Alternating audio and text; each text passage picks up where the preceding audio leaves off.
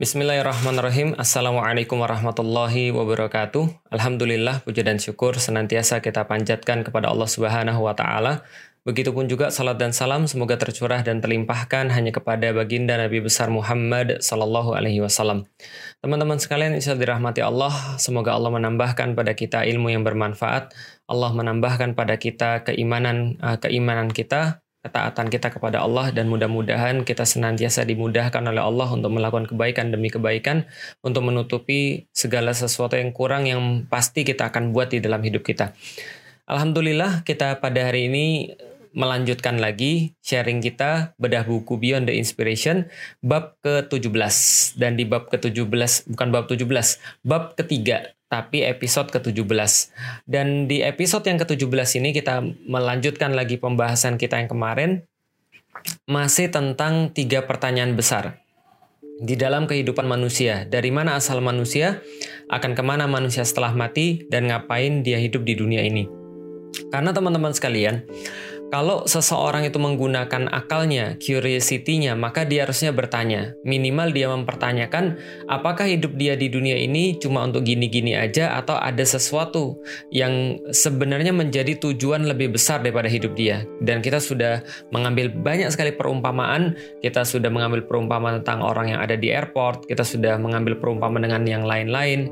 Yang terakhir kita mengambil perumpamaan misalnya kalau kita lihat barang-barang yang paling mahal di dunia. Kalau seandainya laptop di uh, laptop paling mahal itu diciptakan untuk satu tujuan tertentu dengan spek yang sangat mahal sekali. Kalau seandainya kamera yang paling mahal juga diciptakan untuk satu tujuan tertentu.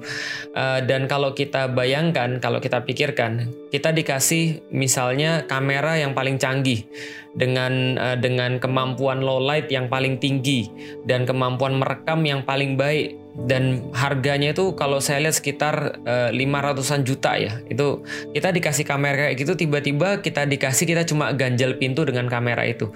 Kira-kira gimana pendapat yang ngasih, gimana perasaan yang ngasih kan gitu.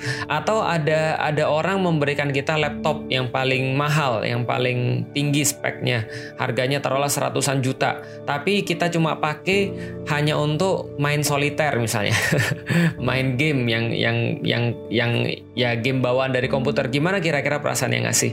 Dan pertanyaan itu harusnya kita lebarkan. Kalau seandainya laptop yang paling mahal ada tujuannya dan uh, kamera paling mahal ada tujuannya, maka seluruh di dalam hidup kita ini, seluruh yang ada kita punya ini, organ tubuh kita ini lebih mahal daripada kesemuanya.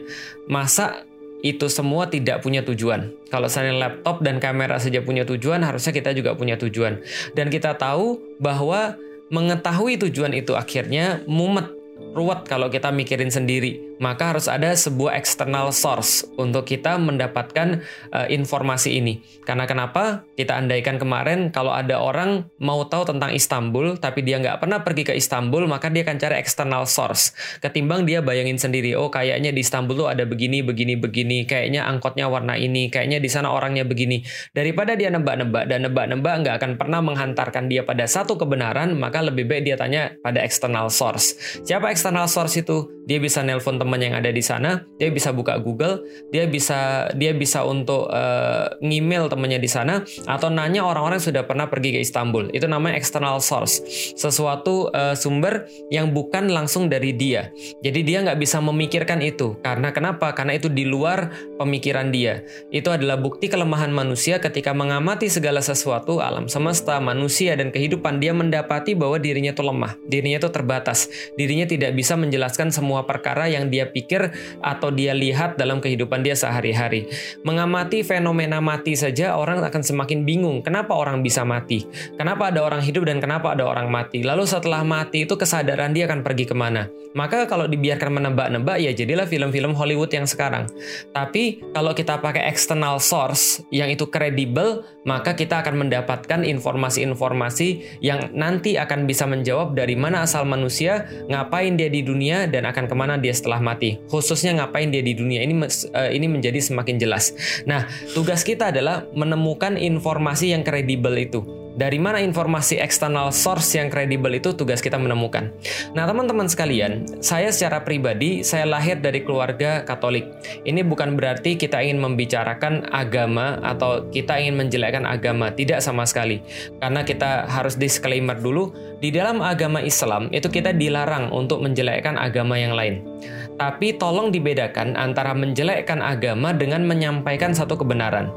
Kalau seandainya kita punya satu produk yang bagus, lalu kemudian kita sampaikan ini produknya bagus karena begini, begini, begini, begini, lalu perkara lantas misalnya taruhlah kompetitor merasa bahwa dirinya tidak sebagus itu, itu bukan menghina, tapi kita menyampaikan. Itu di dalam Islam namanya dakwah.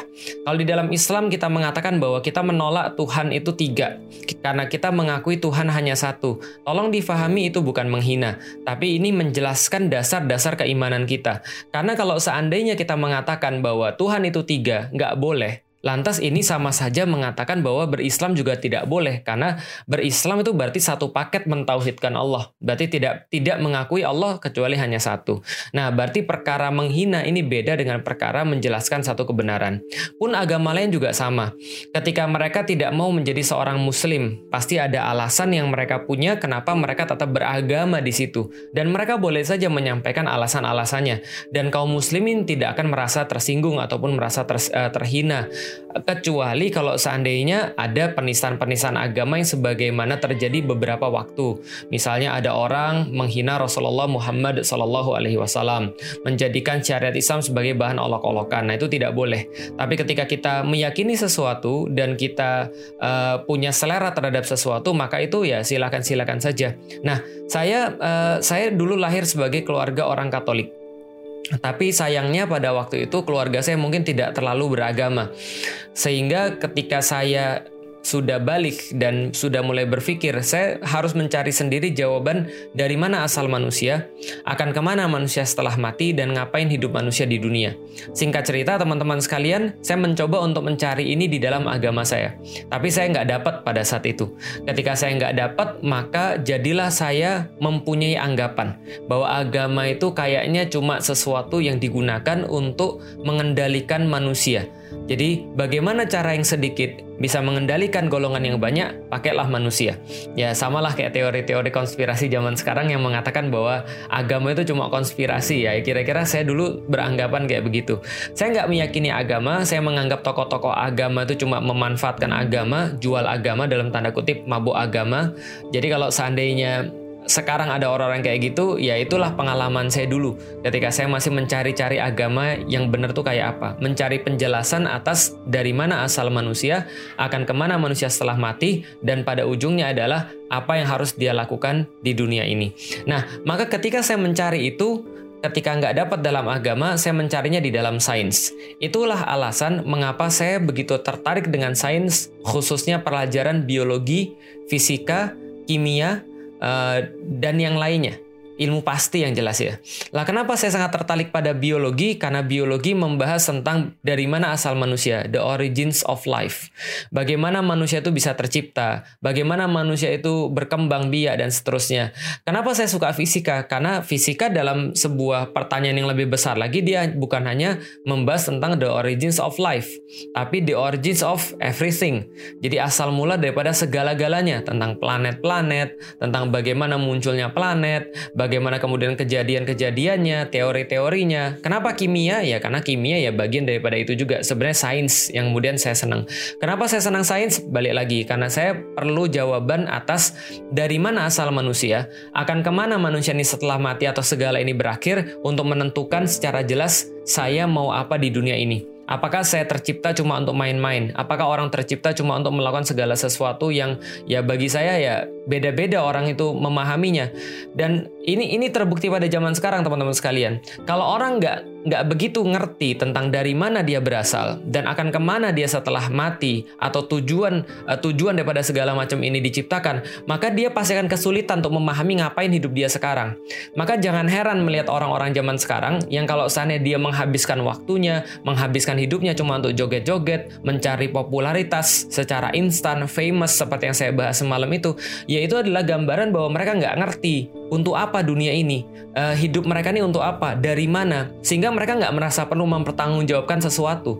Mereka nggak merasa perlu untuk memanfaatkan sesuatu dengan cara yang benar. Ya kalau mereka pengen untuk kamera terbaik itu mereka untuk ganjel pintu, ya mereka ganjel pintu. Kalau badan mereka yang keren itu mereka guna, uh, mereka pikir mereka bisa cuma gunakan untuk menarik lawan jenis, lalu kemudian bertingkah mesum ria, itu adalah itu adalah kemudian yang mereka lakukan. Ya kalau mereka melihat bahwa wajah mereka, lalu kemudian uh, diri mereka itu cuma untuk dibully atau membuli orang lain ya itu yang mereka lakukan. Jadi teman-teman sekalian, saya waktu itu mencari untuk apa hidup saya di dunia ini Kenapa saya dikasih kemudian kelengkapan yang sehebat ini mata, lidah, eh, gigi, telinga, tangan, kaki, badan, jantung, semua ini kemudian di, diberikan kepada saya, tapi saya nggak dikasih tahu ini untuk apa. Maka saya harus nyari tahu untuk apa semua ini. Dan jawaban itu bisa dicapai dari dari mana asal manusia dan akan ke mana manusia setelah mati. Maka saya mengamatinya lewat lewat sains karena saya nggak dapat pelajaran itu, saya nggak dapat jawaban itu di dalam agama saya yang lama. Maka SMP sebenarnya saya sudah secara tidak resmi itu meninggalkan agama agama saya yang agama saya yang saya anut, yang bawaan daripada orang tua. Kenapa saya katakan tidak resmi? Karena KTP-nya itu masih beragama, tapi sebenarnya saya sudah tidak beragama. Ya sama seperti sekarang, banyak orang yang agamanya cuma di KTP, tapi kelakuannya nggak mencerminkan. Kemarin ada yang nanya, Ustadz saya punya temen orang Muslim, ini agak sedikit melenceng, orang Muslim, tapi dia berkata bahwa semua agama itu sama. Dia lantas boleh makan babi, dia lantas nggak mau puasa, dia lantas nggak mau sholat karena dia memiliki jalan keselamatan sendiri. Dia menggabungkan seluruh agama-agama jadi satu. Saya bilang ya berarti dia cuma ngerasa sebagai muslim. Kenapa? Karena muslim itu punya definisi, muslim itu punya batasan-batasan, muslim itu punya aturan-aturan, muslim itu punya indikasi-indikasi. Lah kalau dia tidak mencerminkan syarat-syarat menjadi seorang muslim, indikasi seorang muslim, bagaimana penampakan seorang muslim dan dia tidak mau di dalam batasan-batasan itu, maka dia bukan muslim. Atau dia merasa aja bahwa dia cuma muslim. Sama kayak ada orang Jakarta. Kamu orang mana Jakarta? Tahu nama-nama jalan di Jakarta? Nggak tahu. Kamu orang Jakarta? Iya. Tapi kamu tahu tahu nggak Jakarta itu kira-kira ada berapa berapa berapa kota? Nggak tahu juga. Kamu pernah pergi ke Monas? Nggak. Pernah ngeliat? Nggak. Nah terus Jakartanya dari mana? Jangan-jangan dia cuma merasa tinggal di Jakarta, tapi sebenarnya dia tinggalnya di daerah yang lain gitu kan ya? Nggak. Saya cuma pengen menyampaikan bahwa ketika saya dulu keluar daripada agama saya secara tidak resmi, maka saya mencarinya di sains. Saya cari jawaban dari mana asal manusia. Karena ketika saya cari dalam agama itu tidak mendapatkan jawaban. Dari mana asal manusia? Dari Tuhan pencipta semesta semesta alam. Iya kita tahu, tapi masalahnya apakah cuma dengan itu saja? Lalu kemudian seperti apa Tuhan? Dan kita nggak dijelaskan. Kita tanya Tuhan tuh bentuknya kayak apa, eksistensinya kayak apa, bagaimana saya bisa meyakini ini benar, atau jangan-jangan ini sebuah hoax. Kalau kita menanyakan gitu aja kita langsung dibilang, wah PKI kamu nggak percaya Tuhan misalnya. Lah saya nggak bisa dapat jawaban kayak begitu. Kita harus berpikir mendapatkan satu jawaban yang bisa menenangkan kita dan bisa memuaskan akal kita. Maka ketika saya cuma dijelaskan sebuah doktrin, maka saya katakan ini bukan jawaban. Kenapa? Karena ini tidak melibatkan proses berpikir. Kalau Tuhan nggak mau saya mikir, ngapain Tuhan nyiptain saya akal? Maka saya keluar daripada agama saya, tidak mendapatkan jawaban di sana dan saya cari jawaban lewat sains. Dari mana asal manusia? Ketika itulah, ketika belajar biologi, saya dapat asal manusia ternyata dari zigot. Berkembangnya dari zigot. Zigot dari mana? Zigot itu berasal daripada persatuan antara sperma dan ovum. Nah, pelajaran favorit uh, anak-anak SMP. Uh, selain karena menarik, selain karena curious, juga karena mesumnya mungkin gitu kan ya. Nah kenapa? Karena membahas tentang reproduksi. Tapi yang kita dapatkan di sana adalah sesuatu yang luar biasa. Kenapa? Karena penjelasan di situ sangat detail sekali.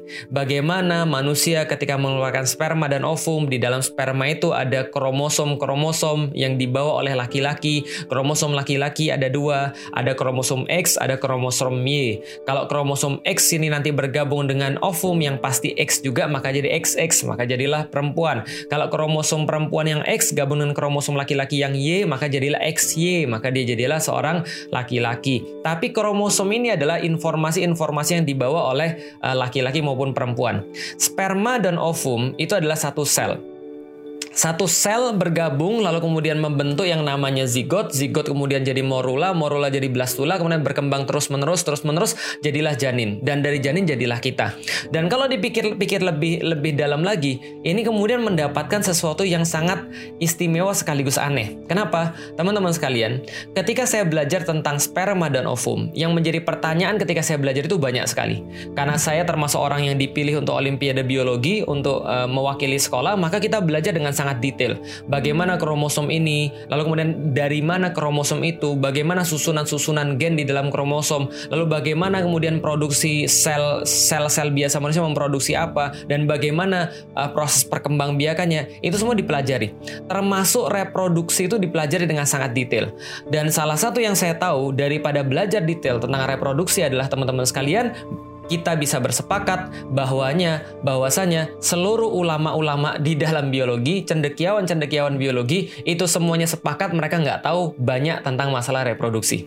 Contoh, sampai sekarang orang-orang yang membahas tentang biologi itu, tentang masalah reproduksi itu, mereka masih berpikir gimana caranya sperma dan ovum itu bisa koordinasi.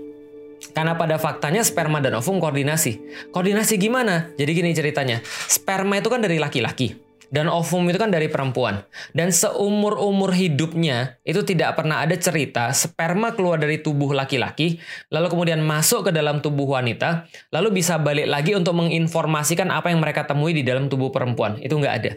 Sedangkan untuk bisa sesuatu itu bisa ngepas, sesuatu itu harus ada perencanaan dulu. Misal kayak gini, ada seorang tukang kunci, ditelepon sama orang, Mas, kunci saya di rumah rusak. Kunci saya di rumah nggak bisa dibuka. Atau gini deh, saya nggak bawa kunci saya atau kunci saya hilang. Oke, sebentar. Saya datang ke rumah ya. Saya mau lihat kuncinya kayak apa. Sehingga saya tahu seperti apa yang saya perlukan uh, alat-alatnya. Sehingga saya bisa buka kunci di rumah Anda. Berarti harus ada observasi dulu. Sebelum ada eksekusi. Kalau misalnya kita nggak ada observasi, bagaimana kita bisa tahu apa yang kita lakukan? Tiba-tiba kemudian dia bilang, Pak datang ke rumah Pak, saya observasi dulu ya. Gak usah deh, pokoknya datang ke rumah aja langsung, langsung benerin. Ya sudah saya datang ke rumah langsung. Dia bawanya obeng, sementara pintunya pintu elektronik. Yang bu yang mungkin bukan perlu obeng, tapi cuma perlu dicolokkan USB untuk kemudian komputer dan segala macamnya. Yang jelas teman-teman sekalian, kalau nggak ada observasi, nggak ada eksekusi. Karena nggak ada observasi, nggak ada nggak ada planning. Kalau nggak ada planning, nggak ada organizing. Nggak ada organizing, nggak ada actuating, nggak ada uh, nggak ada eksekusi, dan nggak ada solusi akhirnya.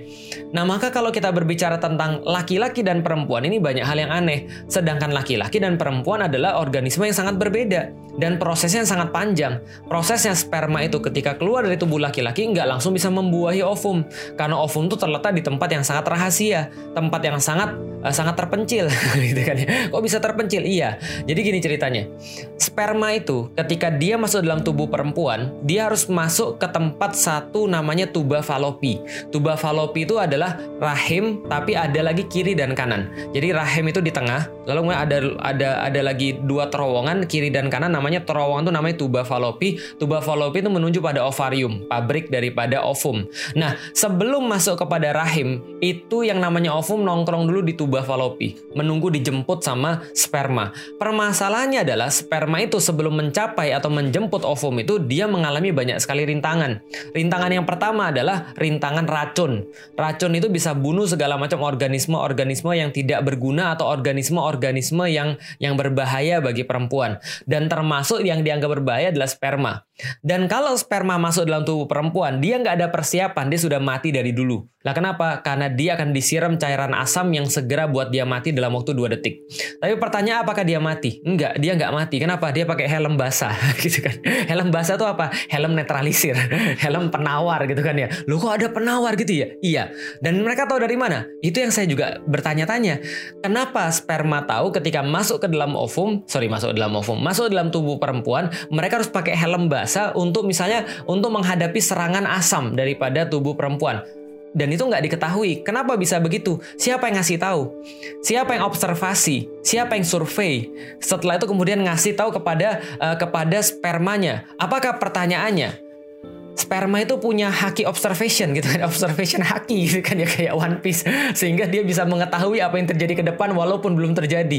Ya kita nggak tahu. Yang jelas nggak ada yang ngasih tahu teman-teman sekalian. Dan tidak hanya itu. Pertanyaan berikutnya adalah setelah dia melewati hal-hal yang kayak tadi bahaya-bahaya asam dan bahaya-bahaya yang lain maka dia harus ada harus ada dua jalan. Dia memilih jalan ke kiri atau jalan ke kanan. Dan pertanyaannya kalau mereka kalau mereka contoh misalnya oke okay, serbu teman-teman sekalian kita sekarang mau masuk kepada kiri atau kanan yang di depan bilang sebentar karena kita spermanya orang Indonesia ya. Ya udah gimana? Karena karena kita spermanya orang Indonesia kita rapat dulu aja lo kok rapat? Iya kan orang Indonesia demen rapat gitu kan ya. mereka rapat terus mereka bilang solusinya apa pak? Kiri atau kanan nih kita pilih? Karena kalau kita salah pilih kita nggak ketemu kita nggak ketemu ovum. Kita ketemu zong ruang kosong. Lantas kemudian yang paling depan berkata oke okay, baik karena saya adalah pimpinan sidang. Kalau gitu saya putuskan kita 50-50 aja. 50 ke kiri 50 ke kanan.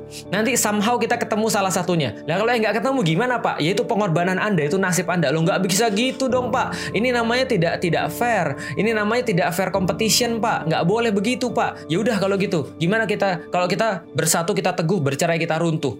Kalau gitu kita pilih salah satu aja. Gimana kalau kita pilih sebelah kiri aja? Siapa yang eh, siapa yang mau pilih sebelah kiri? Voting the audience. Nggak bisa gitu juga. Ya sudah kalau gitu yang lain bilang Pak, gimana kalau kita call a friend aja? Kita telepon teman kita aja. Ada di mana sebenarnya sperma ini? Enggak juga. Tapi yang terjadi adalah teman-teman sekalian, ovum itu ketika dia sudah aktif dan siap untuk dibuahi, maka dia mengeluarkan sinyal-sinyal khusus, sinyal-sinyal yang berpendar terus-menerus seperti sebuah uh, apa ya? Seperti sebuah ya sinyal. Jadi seperti sebuah WhatsApp broadcast kepada seluruh sperma posisinya ada di mana. Jadi dulu yang namanya ovum itu bisa broadcast. Dan ketika itu langsung di-read sama sperma sperma dia langsung bilang, oh sebelah mana ya? Oke sebelah kanan, kanan semuanya. Itu yang terjadi. Tapi pertanyaannya siapa yang nyuruh broadcast? Siapa yang suruh gantian nomornya? Siapa yang kasih tahu kemudian seperti apa jaringannya? Sedangkan teman-teman sekalian, sekarang Anda pegang HP atau Anda punya laptop atau Anda punya alat komunikasi apa pun dan saya juga punya HP, saya punya laptop dan saya punya alat komunikasi apa pun, tapi selama-lamanya Anda tidak akan pernah bisa ngubungin saya kalau Anda nggak tahu nomor saya. Walaupun jaringan kita sama. Jaringannya ada, jaringan kita sama. Tapi kalau Anda tidak bisa punya akses kepada saya, nggak punya nomor saya, akses kode saya, maka Anda nggak bisa ngubungin saya, walaupun ada jaringannya, walaupun Anda ada alat komunikasinya. Sama kayak sperma dan ovum. Lalu saya mikir, waktu itu belum ada handphone, tapi saya mikir siapa yang ngabarin dia? Siapa yang ngirim telegram kepada dia? Atau siapa yang ngirim surat pada dia? Atau siapa yang emailin dia? Kenapa semua ini bisa terjadi begitu rigid? Sorry, bukan begitu rigid, begitu detail, begitu rumit, dan begitu indah. Begitu cepat sekali terjadi. Dan ini semua yang membuat saya jadi bingung ketika saya mengamati asal daripada manusia. Di situ sudah mentok. Ujung-ujungnya saya bilang apa? Ini nggak mungkin terjadi secara begitu saja. Terlalu rumit. Sebagaimana kamera yang sangat rumit nggak mungkin terjadi begitu saja, sebagaimana laptop sangat rumit nggak mungkin terjadi begitu saja, bagaimana mungkin sistem terjadinya reproduksi manusia ini bisa terjadi begitu saja? Ini kayak nggak masuk akal kalau kita bilang bahwa ini semua eh, terjadi secara kebetulan. Maka ketika kita belajar itu orang ada bermacam-macam. Ada orang belajar itu level berpikir rendah seperti yang kita sudah jelasin kemarin. Ya udah pokoknya gitu aja. Ya untuk apa kita belajar itu? Ya untuk ujian. Nanti kalau ujian, kalau kita bisa tahu, kita bisa dapat nilai gede. Kalau dapat nilai gede nanti kita dapat juga sertifikatnya bagus, nilai NEM-nya bagus. Oh gitu ya. Jadi belajar itu cuma untuk nilai aja. Iya, itu adalah berpikir tingkat level pertama. Maka mereka kejar mati-matian untuk dapat nilai. Kalau perlu nyontek gitu kan ya. Kalau perlu bayar gurunya dan segala macamnya. Tapi orang yang berpikir detail, dia akan belajar untuk tahu lebih detail, lebih dalam. Ini level berpikir kedua. Tapi level berpikir ketiga adalah dia belajar untuk bisa mempengaruhi hidup dia. Untuk dia tahu ini hidup manusia dari mana. Dan ketika dia tahu dari mana, dia akan bisa menebak akan ke mana. Dan setelah dia tahu akan ke mana, dia bisa menentukan hidup dia sekarang nih ngapain. Setelah dia punya pengetahuan-pengetahuan kayak gitu. Nah ini teman-teman sekalian penting sekali. Maka ketika saya belajar biologi, mengamati kemudian sperma, mengamati uh, kemudian ovum, yang saya dapat adalah ada sesuatu hal yang lain yang nggak bisa dijelaskan oleh semua orang-orang yang belajar tentang biologi. Yaitu apa? Kenapa sperma dan ovum bisa komunikasi dan bisa ketemu? Ini nggak ada yang bisa menjelaskan itu baru sampai proses ketemunya, belum proses kemudian jadi zigotnya. Anda bisa bayangkan, sperma itu semuanya sama dan identik, bentuknya ya sama. Bentuknya ya kayak gitu.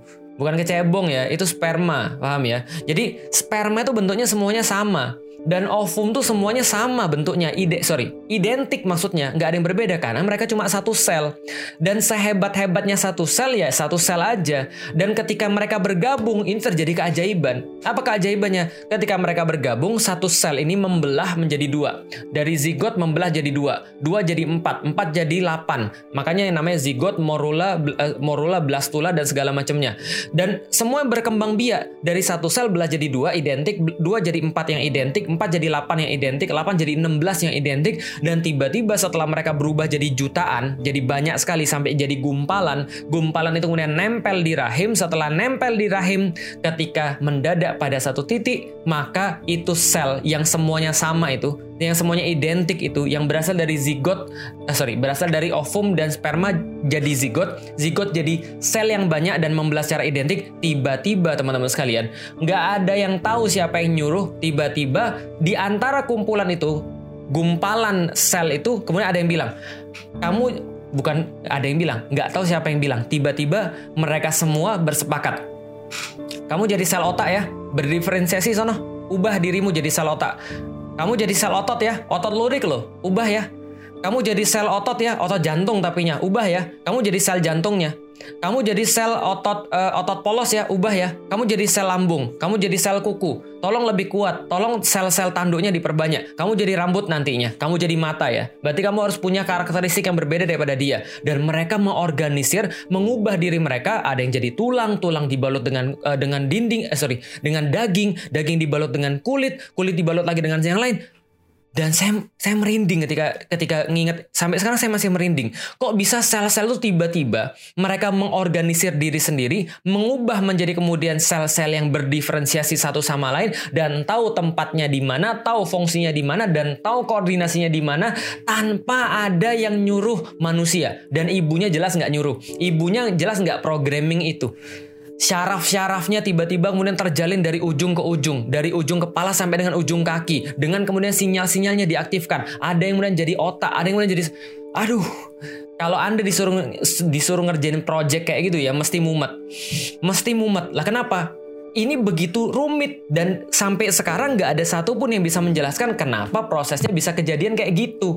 Kenapa tiba-tiba sel bisa kemudian melakukan diferensiasi, lalu kemudian melakukan reorganisasi sehingga jadi kayak manusia yang sekarang bisa mikir gitu loh. Ah nggak sih kira-kira maksud saya? Jadi gini loh maksudnya. Pesawat terbang ya, itu pesawat terbang. Pesawat terbang itu kan banyak besi semua, taruhlah, taruhlah besi semua taruhlah misalnya besi semua. Nggak usah pesawat terbang deh, lebih kecil deh. PC antum, laptop uh, nggak usah laptop deh.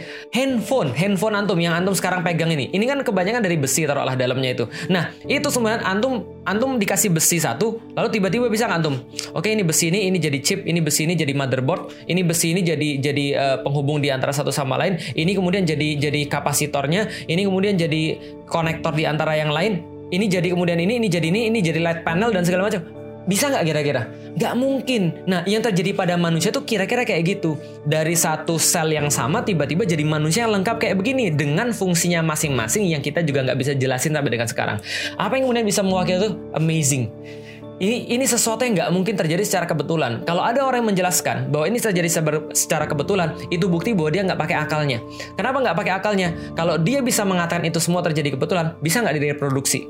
Bisa nggak di copy paste? Itu sulit banget. Nggak bisa. Anda taruh yang namanya sampah sampai kapan pun sampah itu akan jadi sampah, nggak akan jadi Boeing 737 yang bisa langsung terbang. Makanya ada seorang ilmuwan yang berkata bahwa kemungkinan besar bahwa satu sel tercipta secara kebetulan, satu sel manusia aja dengan kehebatannya, dengan kekhasannya tercipta secara kebetulan, itu sama kayak ada orang ngomong ada puting beliung lewat ke Bantar Gebang, lalu setelah itu, setelah lewat dari Bantar Gebang, dia mengumpulin seluruh sampah, ngumpul segala macam jadi satu itu diputar segala macam, tiba-tiba setelah mixer mixer itu uh, mixer angin itu lewat, tiba-tiba muncul pesawat Boeing 737 yang bisa langsung terbang.